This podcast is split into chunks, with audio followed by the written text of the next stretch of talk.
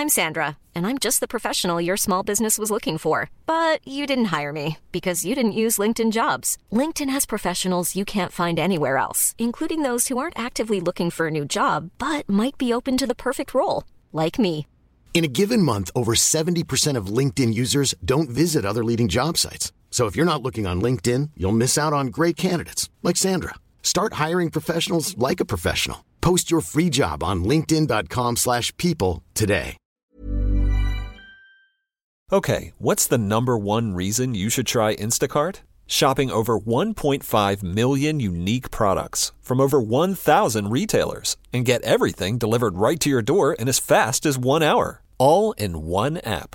So you can spend more time with the ones who matter most. Visit instacart.com to get free delivery on your first three orders. Offer valid for a limited time. $10 minimum per order. Additional terms apply.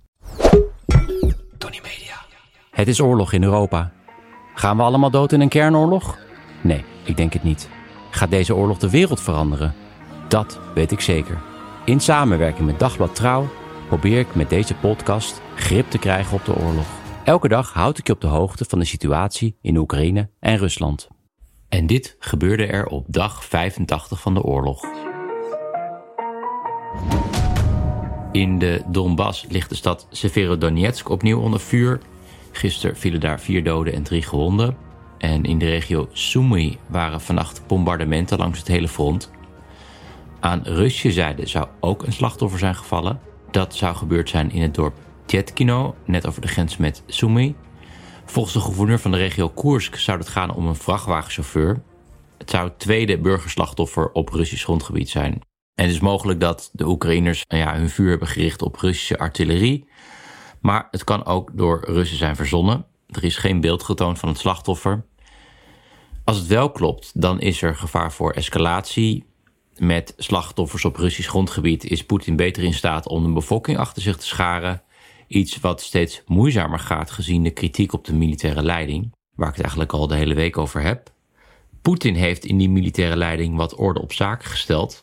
Althans, volgens het ministerie van Defensie van uh, Groot-Brittannië. Zij zeggen dat luitenant-generaal Kiesel op non-actief is gesteld. Hij had als taak de inname van de stad Kharkiv, wat niet is gelukt. De vice-admiraal Osipov van de Zwarte Zeevloot zou op non-actief zijn gesteld, of zelfs zijn gearresteerd, weer volgens andere bronnen. Hij gaf leiding aan die Zwarte Zeevloot op het moment dat het vlaggenschip de Moskwa zonk, waarschijnlijk door Oekraïnse kruisraketten. Uh, er was sinds het zinken van de boot al niks meer van hem vernomen. Volgens diezelfde bron van het Britse ministerie van Defensie zou de opperbevelhebber Gerasimov nog niet zijn ontslagen. Maar sinds hij soldaten aan het front bezocht in Oekraïne, bijna drie weken geleden, is er niks meer van hem vernomen. Goed, gaan we nu verder met de Russische media. Veel hilariteit op Russische en Oekraïnse telegramkanalen om een filmpje dat is verspreid door pro-Russische media. Het is bekend beeld, een Russische tank die wordt weggesleept, meestal door een Oekraïnse tractor, wat ook een bron is van talloze memes. Um, maar nu zie je een Oekraïnse tank die een Russische tank wegsleept. Maar op de Russische media is het filmpje achterstevoren afgespeeld, waardoor het lijkt alsof die Russische tank een Oekraïnse tank sleept en dus heeft veroverd op de een of andere manier. Vrij knullig eh, gedaan allemaal. Verder een update over het vrouwtje met de Sovjetvlag. Ik besteedde hier op dag 71 al aandacht aan. Babushka Anna, omaatje Anna. In het kort, een vrouw die verwelkomt de Oekraïners met een Sovjetvlag. Terwijl ze denkt dat het Russische soldaten zijn. En die Oekraïnse soldaat die wil haar eten geven. En die gooit tegelijk de vlag, dus die Sovjetvlag, in de modder. Hamer en een sikkel op de Sovjetvlag, dat zijn verboden symbolen in Oekraïne. Die vrouw is dan beledigd en weigert het eten aan te nemen. Nou, de oude vrouw met Sovjetvlag werd daarna een populaire meme in Rusland. Ook een soort van symbool van ja, uh, verzet tegen het Oekraïnse leger. Compleet met standbeelden van deze oma in sommige steden. Maar de BBC ging bij haar langs en hoorde een heel ander verhaal. Die vrouw had de vlag tevoorschijn gehaald omdat ze bang was voor Russen. Ze dacht dus dat het Russen waren.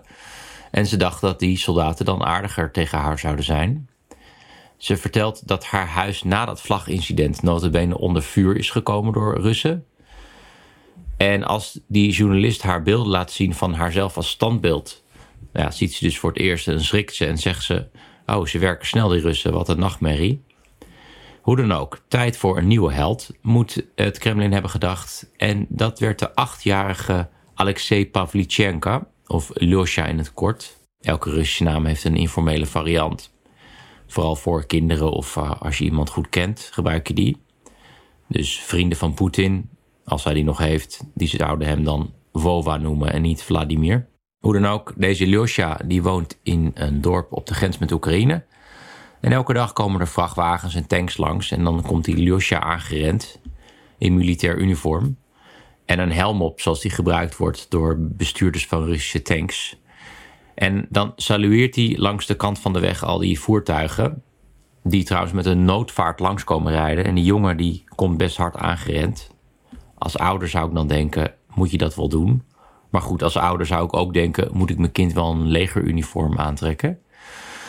Maar die ouders zijn in ieder geval trots op hun uh, Lyosha. Ze noemen hem een echte patriot. En dit filmpje is viral gegaan in Rusland. En de eerste enorme banner is ook al gesignaleerd op een gebouw in de stad Petrozavodsk. Daar zie je dus die jongen salueren terwijl er een tank langs rijdt. Wacht eens op het eerste standbeeld. Verder las ik op de Russische journalistieke site Medusa een interview met de moeder van Vadim Shishimarim. De jongen die nu als eerste militair, uh, Russische militair wordt berecht in Kiev voor een oorlogsmisdaad. In zijn geval het neerschieten van een 62-jarige man op zijn fiets. Gisteren was de eerste dag van die rechtszaak. Shishimarim die bekende schuld, maar hij zei de orders van een superieur te hebben gevolgd. Waarom hij dan een man op een fiets zou hebben moeten doodschieten blijft verder onduidelijk.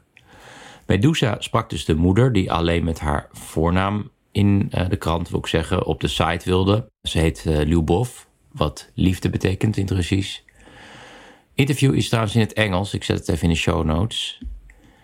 Uh, Vadim Shishmarin is afkomstig uit een gat in Siberië. Is de oudste van vijf kinderen. Zijn vader liep weg toen hij klein was, zoals wel vaker gebeurt in Rusland. En hij is opgevoed door uh, deze Lyubov en zijn stiefvader. En die stiefvader werd in 2020 vermoord. Het blijft onduidelijk waarom. Ze zegt hij was op de verkeerde plek. Nou ja, oké. En ja, er is weinig werk daar, dus Vadim die verhuist naar Moskou en na wat werk in een garage gaat hij het leger in. En hij voelt zich verantwoordelijk als oudste zoon. Zijn moeder kan maar moeilijk rondkomen met vijf kinderen en hij doet er alles aan om niet aan zijn moeder te vertellen dat hij gaat vechten in Oekraïne. Hij wil niet dat ze nog meer van slag is na de dood van haar man. En hij zegt ook tegen zijn broers en zussen: zelfs al word ik vermoord, vertel het niet. Bizar genoeg weet die moeder niet eens dat er oorlog aan de gang is. Het is al intussen een paar weken in de oorlog. Uh, na de dood van haar man kijkt ze geen nieuws meer om niet gestrest te raken. En kennelijk heeft ze het dus ook met niemand over. Best bijzonder. Maar ineens krijgt ze een video toegestuurd dat haar zoon gevangen is genomen. En dan pas heeft ze dus door dat er oorlog is. En natuurlijk denkt ze niet dat Vadim daadwerkelijk die man heeft doodgeschoten. Dat zou denk ik elke moeder of vader zeggen. Ze zegt ook, hij is een heel uh, zachtaardig persoon, et cetera, et cetera. En ze zegt ook, alleen een dronken man kan iemand doodschieten. Zo is mijn man ook gedood. Maar dat haar zoon misschien dronken was en toen heeft geschoten, net als talloze andere Russische soldaten, noemt zij of de journalist verder niet als optie. Aan het eind wordt ze gevraagd over de oorlog en ze zegt: Ik heb te doen met onze jongens en ook de Oekraïense jongens. Ik weet niet waarom zoveel mensen dood moeten gaan. Ik weet het ook niet. Oké, en dan nog dit. Eergisteren had ik het over de Russische-Japanse oorlog van 1905, die desastreus verliep voor de Russen en veel parallellen vertoont met de invasie in uh, nou, dit jaar, 2022. En nu wil ik het hebben over wat er na die mislukte oorlog gebeurde, wat we daarvan kunnen leren. Elke stad in Rusland heeft wel een 1905-straat, vernoemd naar de revolutie die dat jaar plaatsvond. Ik woonde in Moskou een paar jaar in zo'n 1905-straat. En ik deelde een appartement met een Zweed. En het appartement scoorde vrij hoog qua kitsch. Zo hadden we een uh, jacuzzi met een spiegelplafond. En één keer per maand kwam mijn huisbaas de huur in contanten halen. En die woonde dus in Ijevsk. Dat is 1200 kilometer van Moskou vandaan. Dus zij zat uh, elke maand 17 uur in de trein heen en 17 uur terug. Ik heb ook aangeboden om het over te maken of ja, een paar maanden in ieder geval te betalen. Zodat ze niet het op en neer hoeft. Maar ze stond erop om elke maand te komen. Dat is uh, Russische logica. Af en toe kwam ik thuis en zat ze trouwens in onze jacuzzi. Dat vond ze dan wel verdiend na zo'n lange treinreis. Ook best Russische logica. Maar goed, in 1905 brak er dus een revolutie uit. Met die Russisch-Japanse oorlog als directe aanleiding. Maar als dieperliggende oorzaak de enorme ongelijkheid in Rusland. Even om een idee te geven, de slavernij in Rusland is pas in 1861 afgeschaft. Dus dat was pas 45 jaar ervoor. Dus die onlusten, die braken toen in één keer uit in 1905. En Tsar Nicolaas II heeft toen de revolutie de kop in weten te drukken door concessies te doen. Bijvoorbeeld door de Duma op te richten, het Russisch parlement. Hoe gebrekkig die ook functioneerde. Het was in ieder geval een poging tot een democratie. En ook een, een premier aan te stellen, Stolypin, die economische hervormingen heeft doorgevoerd. En tot aan 1914, toen de Eerste Wereldoorlog uitbrak, functioneerde dit allemaal best redelijk. En ja, dat kan natuurlijk ook nog een variant worden nu. Na een ja, verschrikkelijke nederlaag, dat Poetin dan denkt: om aan de macht te blijven, moet ik stoppen met mijn domme buitenlandse avonturen. En ervoor zorgen dat Russen iets anders hebben om trots op te zijn. Bijvoorbeeld een goed functionerende economie.